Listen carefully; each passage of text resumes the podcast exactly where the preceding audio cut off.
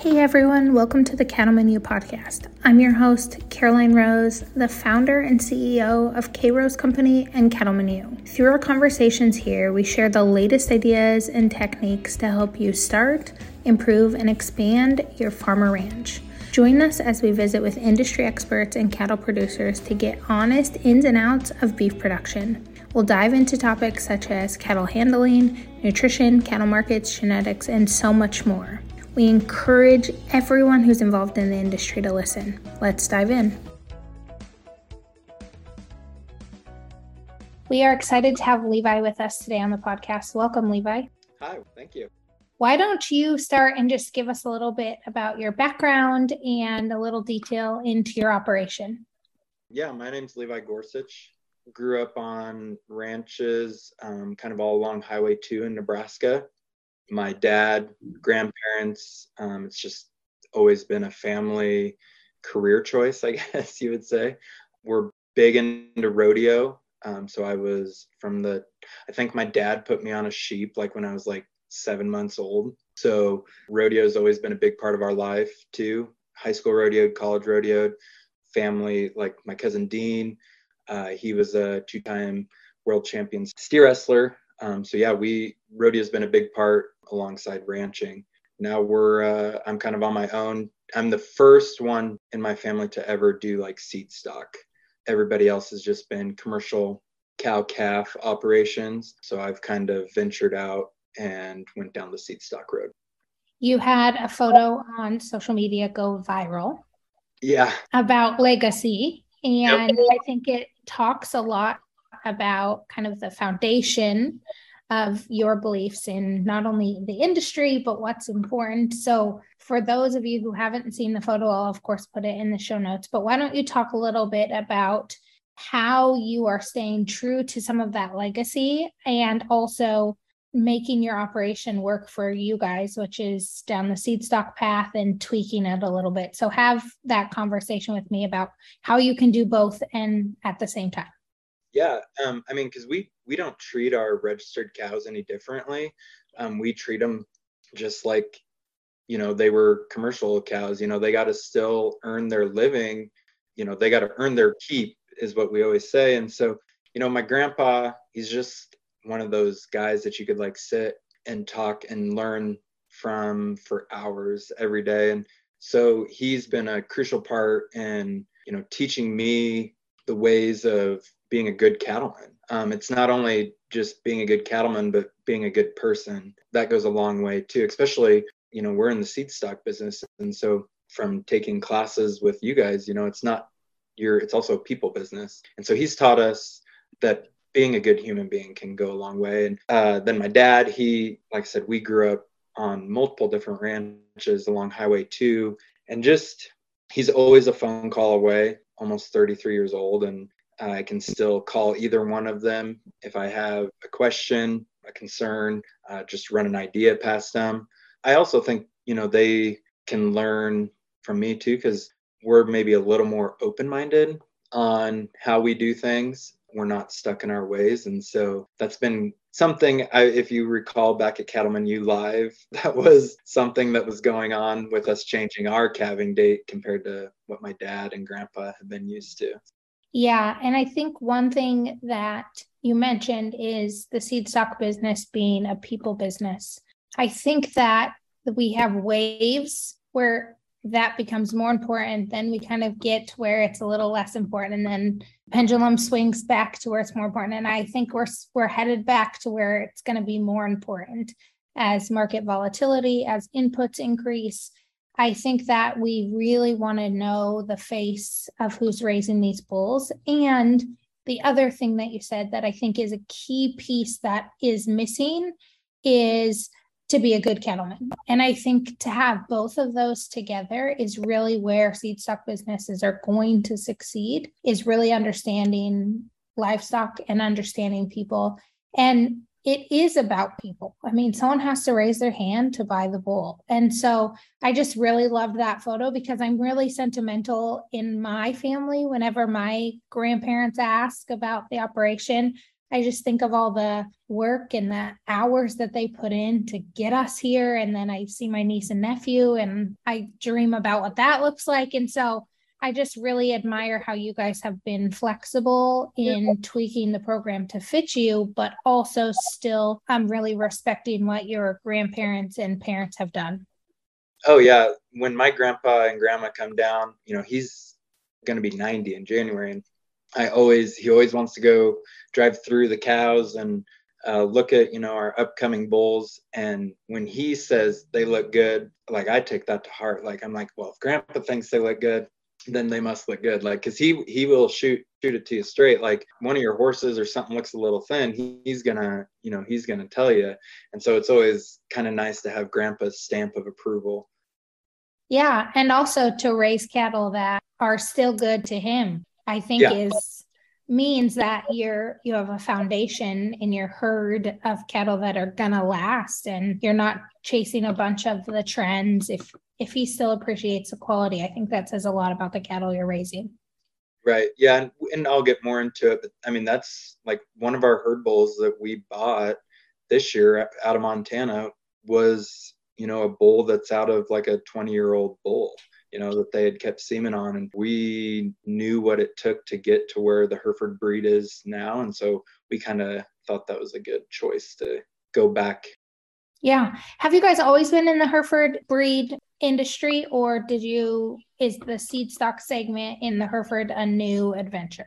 Yeah, so Hereford and seed stock is all new. Like we had Hereford bulls, you know, my dad, he, you know, breed like his solid black cows to Herefords. And so we always had that. We went down the Charolais route um, a little bit when we were just selling all the calves to do more of a terminal cross.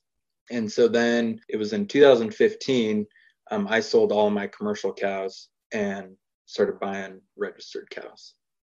So when we look at the Hereford industry as kind of a whole, in Montana, we have some big players, which you know, yep. but it does not seem that there is a lot of Hereford breeders or new breeders entering the market. And yeah. so I think it's incredible that you guys have entered the market. Talk a little bit to me about why you chose that breed and kind of some of the bloodlines that helped you come to that decision and why it fits your environment.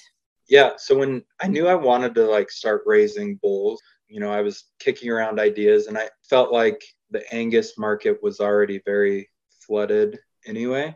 I looked at the Charolais route, but then I also want I just wanted to breed, have a breed that had like multiple options for him, and that's where Hereford just kind of checked all the boxes. Like you know, you can sell females to be bred black to make the black baldy. You can sell bulls to people to make the black baldy the other way. You know, just the hybrid vigor of them. It really is crazy to see all the research of, you know, a black baldy calf compared to a straight black calf. The Hereford Association is the only closed book in the country. And I just thought that meant a lot that they're very true to, you know, staying with the breed and not needing uh, percentages to up the count. Yeah, I think, you know, there's a supply demand thing too, right? We obviously see a huge supply of Angus bulls on the market. There's obviously a large demand, but I think there's a big demand for Hereford bulls, and there's oftentimes not a supply that matches that demand simply because, you know, we see big sales. I mean, lots of good Hereford bulls sold in sales. And then that's a lot of the known options. And so you guys have kind of taken a different approach to marketing and you've tried some different things. What how are you going to market your bowls when we look at 2023? Yeah, so we're actually going to use K-Rose company. You know, we had tried the online bull sale. I thought in my mind, I'm like, well, it'd be kind of on their own time, but then, you know, people still had to remember sale closes at a certain time. And we did get several people this year, you know, even calling us after the sale and was like, Do you still have bulls available? You know, we missed your sale date. And so I just know how busy everybody has gotten. And so we just decided to go the private treaty route. We've been obviously working with Grayson. We're excited because we're going to, this in 2023 will be our largest selection of bulls we have to offer. And it's really exciting because, you know, we've really included embryo transfer and AI into our herd. So this will this will be exciting. A little bit, it's a little bit of a learning experience, but it just kind of goes back to the people business too. Like I feel like this allows people to come look at our bulls on their time. You know, we can take our time walking through them and not be rushed or them have to make a, you know, I hope they have to make a quick decision because I'm hoping we have the demand for our bulls that, well, if you come back in a week, these bulls might already be spoken for, you know, so they do, I do want that fear of missing out. You know, we talk about that a mm-hmm. lot. So I do want to get that going with our bulls. It's hard, you know, we like have only been in it for seven years and you look at these ranches that, you know, they've been doing it for 75 years so we just have to kind of remember you know we're on chapter 7 and they're on chapter 75 and to not get discouraged just keep plugging away at it.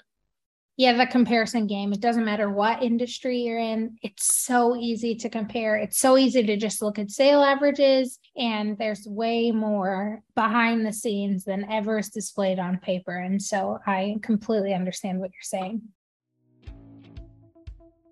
You're on the phone with the auctioneer, the ringman, the sale barn, the catalog designer, the photographer, the videographer, and on top of that, you need to market your sale so you can get potential buyers in the seats. If managing all of that sounds like a lot of work, you're right.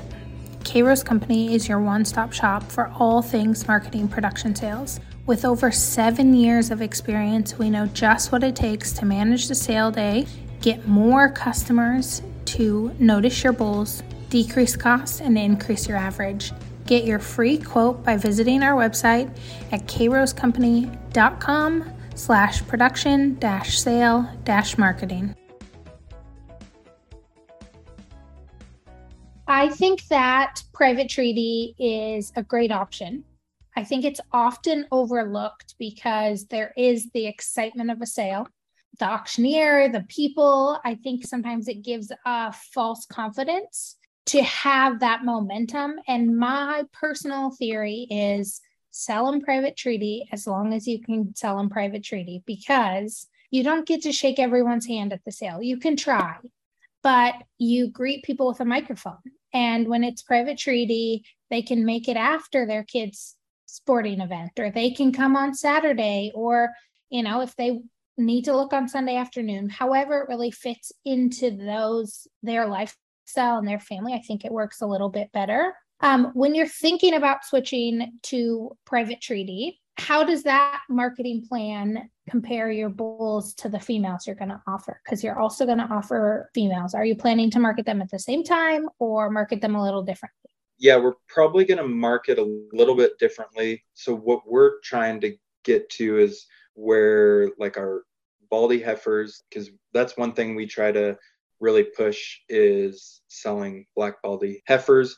And we want those sold a little bit earlier than our bulls the black baldy heifers have high demand. Every time a set of them comes on the video they just it's like crazy yeah yeah we actually were planning on keeping some last year because they they you know, we do embryo transfer and we're like, well, you know, they're known for fertility, so let's keep some of them. And we're actually near a fairly decent busy highway. We actually had somebody pull in, they seen them on corn stalks, pulled in, and they bought them that day from us. And we weren't planning on selling them. Everything's for sale for the right price, right? Yes. When you guys look at a five or 10 year plan and you're growing your operation, what are some things that you're going to do to make sure that you stay consistent to your core values and some of your mission um, of the operation as your growth happens? We i guess we want to always just offer about the same number of bulls every year. So then there is that demand. I don't want to ever get to where you know we're having to no sale bulls or keep them over another year and so I just think, right, like I said, this year we're going to have about 30 bulls for sale. So it's going to be a good baseline for us to kind of figure out which some of these bulls, they are born later because we did move our calving back. So it's, they're more April and May. We do have some that are February and January born. So we'll probably really market those ones hard as yearlings this year and save some of them back to sell as two year olds. But that's actually what we're trying to move towards all selling two year olds and since we have a fall calving herd 18 month old bulls just to have a little bit of age on all of our bulls before we sell them so that probably staying in like the 25 to 30 range as far as bulls. One thing we do want to that we're going to hopefully be able to start offering this year. We've already been talking to some bull customers to give us the first chance to buy 20, 25, 40, whatever of their black baldy heifers that they use from us. And we have a customer in Alliance. We know our Hereford bulls are the only Hereford bulls on the place. Everything else is either black. And so we know if there's a black baldy calf, it's going to be out of one of our Hereford bulls. And so we've been talking to them already about purchasing, just with it being our first year, like maybe their top 20 baldy black brockle face heifers. Then we want to obviously them black and then turn around and sell them as bred heifers. Yeah, absolutely. You talk a lot about the black baldies and how do you incorporate that into either your marketing or your guys's commercial aspect of your herd? Like I said, we only have a set number of registered cows. So a lot of our commercial cows actually used to be registered cows. And so then we use uh, TD Angus bulls to breed our Hereford cows to get the black baldy that way. But then, like my dad, he, what's nice is, you know, we buy these fairly expensive herd bulls that, you know, we only use for maybe two or three years before then we've got to switch out. So it's been nice because then he takes those and breeds, uses those to breed his black cows. So now we're able to say, like, look, here's this son of this bull. This is what this bull does on a black cow. And now you can purchase a son of his that's going to do the same exact thing for you. And so that's been kind of nice because we can show potential customers, like, look, this is because a lot of times, you know, seed stock producers, you only see what a Hereford bull can do on a Hereford cow. This really shows our potential customers like, yes, we we use this bull and we've got now 10 sons for sale from him. And now look at what he does on a black cow too. And these these sons can do the same thing for you absolutely. At cattleman u you learned a couple things at cattleman u live that you implemented. Yep. one of them was switching your calving date. So can you yep. talk a little bit about that and how you implemented it and the impact that it's made so far or you think it's going to make? So it was the ranching for profit session and they were really talking about where kind of is your operation bleeding from? Like what's the biggest expense you have? And well ours was obviously hay which is probably the biggest expense for a lot of people especially the last couple years and so luckily we as i'm sitting here looking out my window there's you know six feet tall corn across the road from us so we sit in a very large farming community that offers a lot of cheap winter feed well uh, most of those farmers don't want you off their fields until April. You know, that's April is when they really start kind of getting in the middle of January because we were starting to calve into January, beginning of February. Well, when they come home, we have to start feeding them hay. Like last year, I didn't feed a blade of hay when the cows were on corn stalks because we didn't get hardly any snow. But then you bring them home middle of January and you start feeding them hay and we don't go to summer pasture, you know, some of our lease ground we can't go on until June 1st. So here we are feeding hay, you know, February, March, April, May, four and a half months.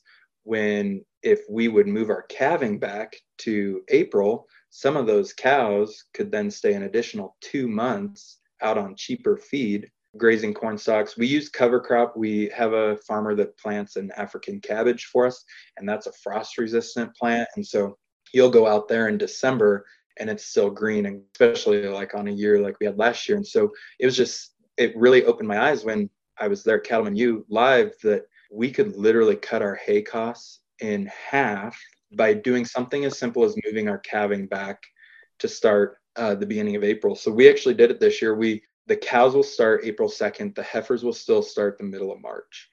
And so it'll be interesting to see. I'm actually i'm needing to get a hold of like we put up some of our own hay, but we then purchase a lot of hay. It's kind of interesting. Now. I used to have a pretty good idea of how much hay we would go through from January to May, and now I'm like thinking, okay, what are, what are we going to need now? I might be able to, like I said, hopefully cut it in half. Yeah, and financially, that will make a big difference. Huge difference. Yeah, especially like I said last year, you know, when you're buying 170 ton alfalfa, which is probably pretty cheap compared to what even some people, you know, I think it'll be a big thing because what also made us think about this was we were getting to where we were selling two year old bulls anyway. So I'm like, if we're going to sell a two year old bull, he might as well be born in April and instead of being born in January.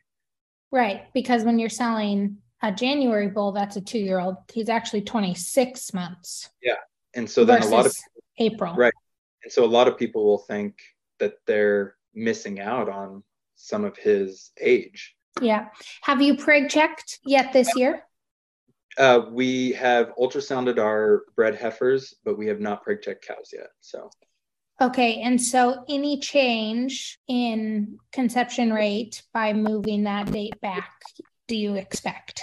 The cows, you know, I go down there once a week to check. Um, they're about 45 minutes from us down near Kansas. And so far, I've actually only seen two cows being chased. So it'll be really interesting to see. Yeah, because they, one thing, so we obviously have a nutritionist that works very closely with us too. And and then even our vet had said by moving our calving back, it allowed our cows to be on summer pasture for already 30 days, where normally we were breeding them here at the house and then taking them to summer pasture the same day. And so their body was not only then trying to conceive, but it was also having a complete switch in their diet because they were going from hay and alfalfa to green grass. And so they said their our vet uh, who does all of our embryo work said it should make a huge difference in conception rates because those cows will have already been on green grass for 30 days. Actually, it was because where they went, we own that pasture. So we took them down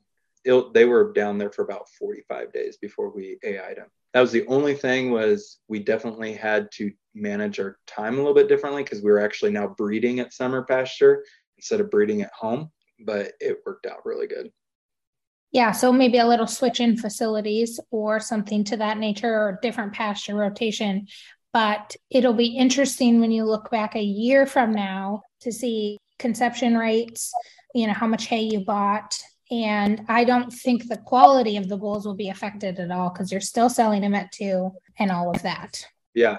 And the nice thing is we actually then run like our yearling bulls last year we ran our yearling we we try to keep our bulls out of the lot as much as possible and so we were even able to run our yearling bulls that we kept over and sold as two year olds this year we just ran them you know obviously once we preg check our cows everything's bred. So we actually ran our yearling sale bulls with our cows on cover crop last year and they did really well on it.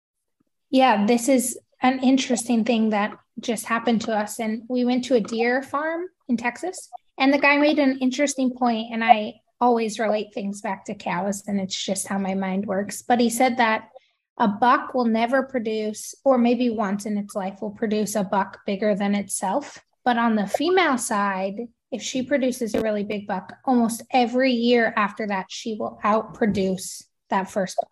And so, as we think about raising livestock, I think we've put a ton of emphasis on the bull. That just seems to be where we have applied a lot of pressure. Um, is to buy the right bull and to buy good bulls. And I'm a big fan of good bulls. I think it does make a difference. But I think that we have neglected the female side for the commercial cattlemen. And I think that there's a lot of people that just go to the sale barn, pick up a load of cows, bring them home, turn the bull in, hope for the best. Yep. And everyone's situation is a little different. But just when that guy was talking about in the deer, and obviously this is a fenced in farm, right? It was the coolest experience, but it just got me thinking about what impact that cow has on the generations and the longevity of those traits that we're looking for. And when you're talking about changing, you know, your calving day, it just makes me think about the impact that the fertility you're passing on through those bulls that then are going to go to your customers' operations and what impact that will have for their herds as well. Right. Yeah, we like to even keep track of like calving intervals on our cows. And like I said, we only keep so many registered cows.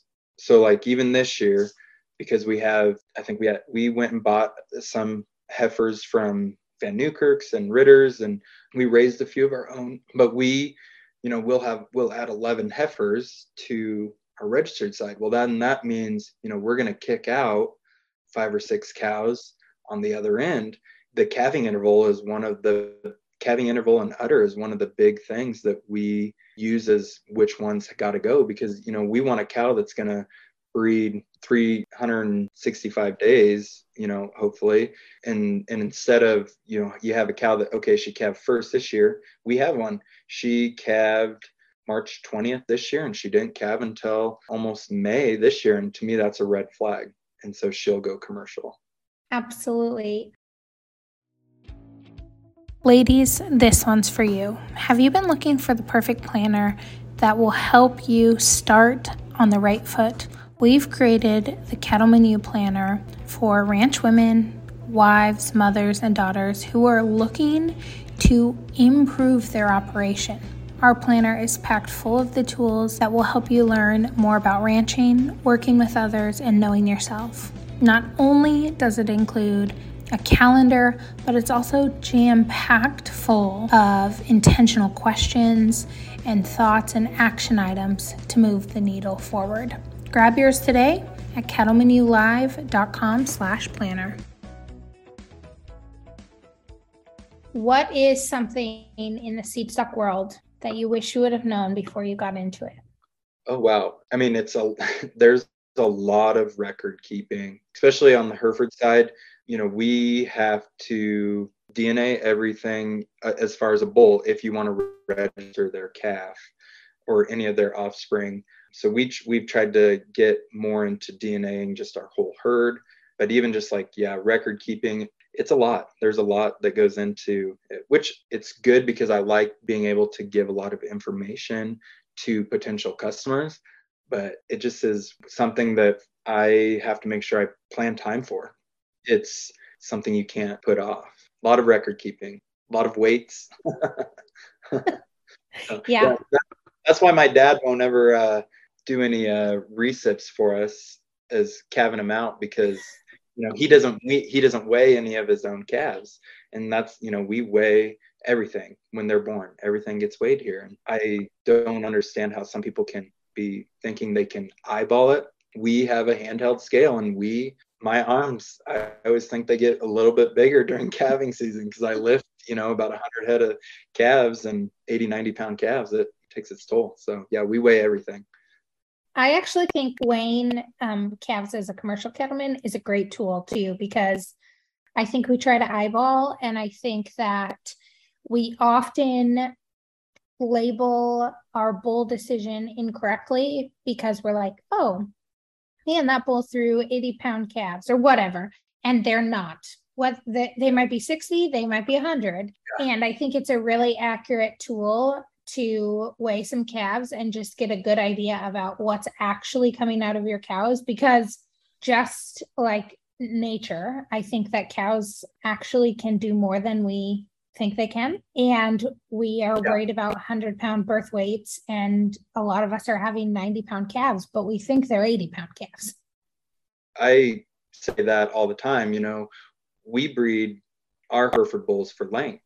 That's the easiest way to put pounds on your calves. And, you know, we have a lot of 90 pound calves, and I'm not scared of them because they're built right. They're long. That's how they are getting that extra weight. So that's been one thing i guess that you kind of almost have to kind of give a sales pitch on when you know somebody comes and looks at the calves and they see the 90 95 pound birth weight i'm like yes but look at how long he is that's where you're getting those extra pounds at i'm really fearful about what low birth weight shorter gestation is doing overall in the industry. I had a whole episode with Brady Blackett on it. We talk a lot about it in humans. It's much easier to see in humans, right? In the NICU, even if they're born three weeks early, which in the calving world is like no big deal. But three weeks on a little baby, oftentimes their lungs aren't ready. They are slower to develop. So, my long term thinking is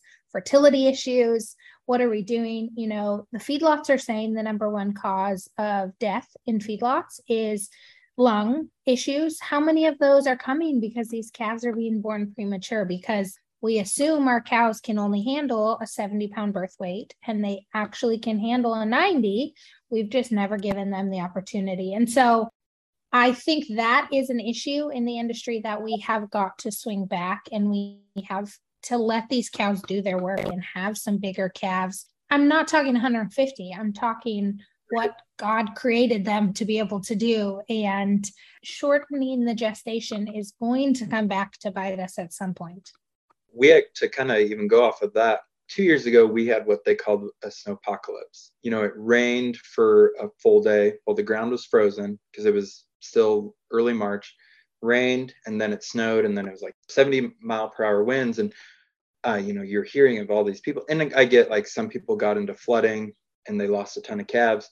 We didn't lose a calf through that time period and I contribute to that that they were bigger stronger calves and we're able to um, move through the mud and you know just maintain body temperature better because they were already a bigger calf than you know a 50 60 70 pound calf.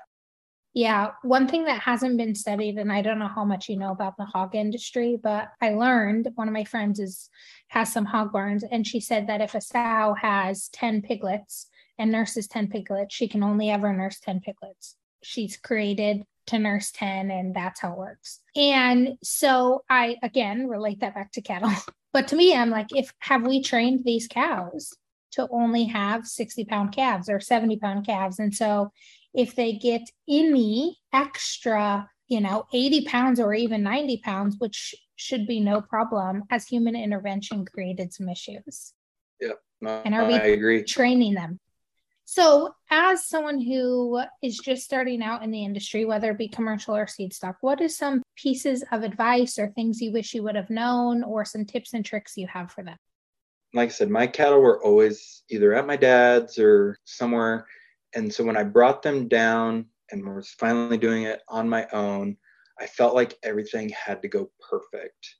And with dealing with cattle, very rarely does it ever go perfect. And I think that's the big thing is just even the mental side of it, you know, don't give up just because one thing goes bad or it doesn't work. You know, keep trying new things and don't think that, you know, because social media makes everybody's place look like a perfect, nothing goes wrong type of place. And I think that's where, you know, some, if you were young and you're watching these I can speak for experience. You know, you watch these big ranches, you know, it looks like everything is sunshine and rainbows, and you're over here, you know, you're struggling. Um, maybe you lose a calf or something, and when you don't have that many, losing one is a big thing. And just not comparing your chapter one to somebody else's chapter 50. Yeah, I think that perfection thing is a big deal. I just saw the lady on TikTok who has the coffee shops in Vegas. I don't know if you've ever seen her TikToks, but you should go if you she has like this gourmet donut and coffee shop and she said she just did a TikTok on advice for business owners and she's like just start. You will have to ebb and flow. You will have to change your business model a little, but if you perfect it before you offer it to the public, you will never offer it. Yeah. And I think that was part of my thing was uh, you know you're I have a grandpa and a dad who have done this for years and have years of experience that I felt like I needed to know everything that they knew already. It's not you a lot of it's just learning as you go and that was a big thing that you know I wanted to be perfect because I didn't want to look like I was failing in front of my dad and my grandpa. Yeah, absolutely. Okay, perfect. This has been a great conversation. Is there anything else that you would like to cover before we're done today? The really only other thing is I had a few notes down here, you know, so we're spring and fall calving. We have both. Our fall calving is mostly embryo transfer.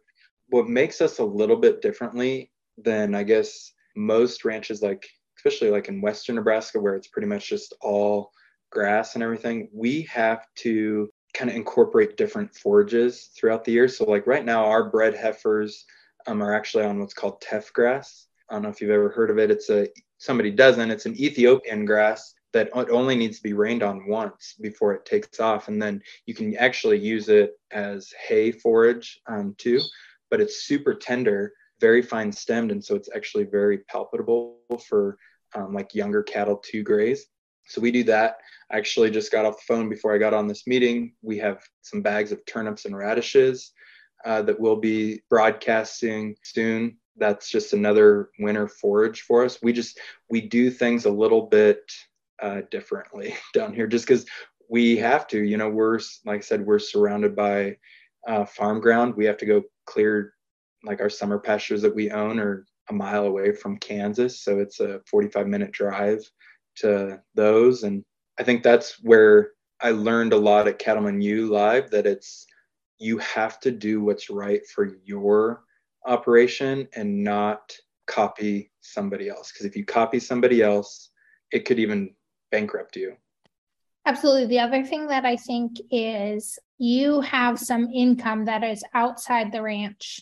Correct. And that I think helps I think it's almost impossible nowadays to try and buy a cow herd, buy the land, and make 100% of your income off. And for some reason, there's been this stigma that having income outside of the operation was a negative thing. But we know, you know, they say that average day millionaire has seven streams of income. So why would that be a negative? But that has also been part of your story is supplementing the ranch income um, in order to be able to make decisions that work best for your family.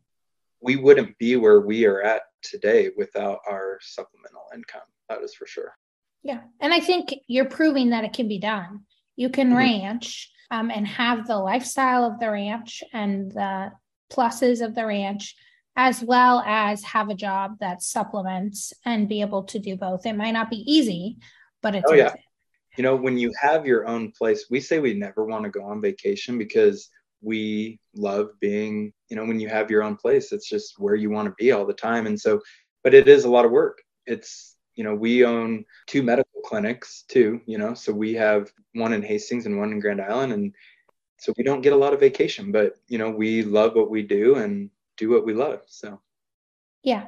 And it's a choice right? And it's a lifestyle that you absolutely chose and i mean uh, we chose it too and we love it. And some of it comes with you know a larger demand during some seasons for work. But i think that's one of the benefits. It's like you put your mind to something you're going to raise some cattle the best of your ability and you're going to do it no matter how hard it gets.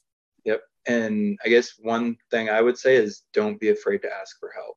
You know we used to try to do everything just the two of us and we've gotten a lot better about well just what was it sunday.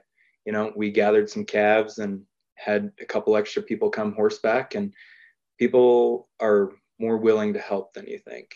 And i think people want to help and especially you know if, if someone gets sick nowadays with covid or anything like that it's almost when you're on the other side and you want to help it's almost awkward if they don't give you an opportunity because you're yeah. like, I know I should do something. I want to do something. I know they could use some help, but they're not opening their mouth and giving me any ideas. And so it's much easier to just say, you know, here's X, Y, and Z. If you'd like to help, here's what we could use help with. And I think that as a society, we need to be better at that because we always say, just call if you need anything. yeah. Yep. No, I totally agree. And then people never call. I, yeah yeah, absolutely. Well, this was great, Levi. I think what you guys are doing is um, incredible. And I think it lends a lot of hope to people who want to get into the industry. We have thought that this was a game that you had to be born into for a long time. And that's shifting. And I think that it doesn't have to look the same. You can have businesses, um, you know, this can be part of your portfolio and you can still live the lifestyle and do a good job. And I think that's an important message for people to know is your story is never going to look like the neighbors. It's going to look very different. We need everyone in agriculture. Right. If you want to provide food or fiber or any product in agriculture, doesn't matter what your scenario is, you live in LA and you want to have a little garden, please do. We need yep. everyone to be in this industry in order to feed the world. And so we are one honored to have you as clients, but also we um, are big fans of the legacy that you guys have and what you're continuing to do. Well, thank you. Thank you for having me. I really enjoyed it. Yeah, absolutely. Thank you. We'll put all your contact information in the show notes in case anyone wants to reach out, uh, request a catalog, come buy some bowls, whatever it looks like. Um, and thank you so much for your time today. Thank you for joining us for another episode of the Cattleman U podcast. Don't forget to subscribe at cattlemanulive.com slash podcast or wherever you listen to podcasts and be sure to review when you get there. We are excited to learn alongside you and remember the grass is greener where you water it.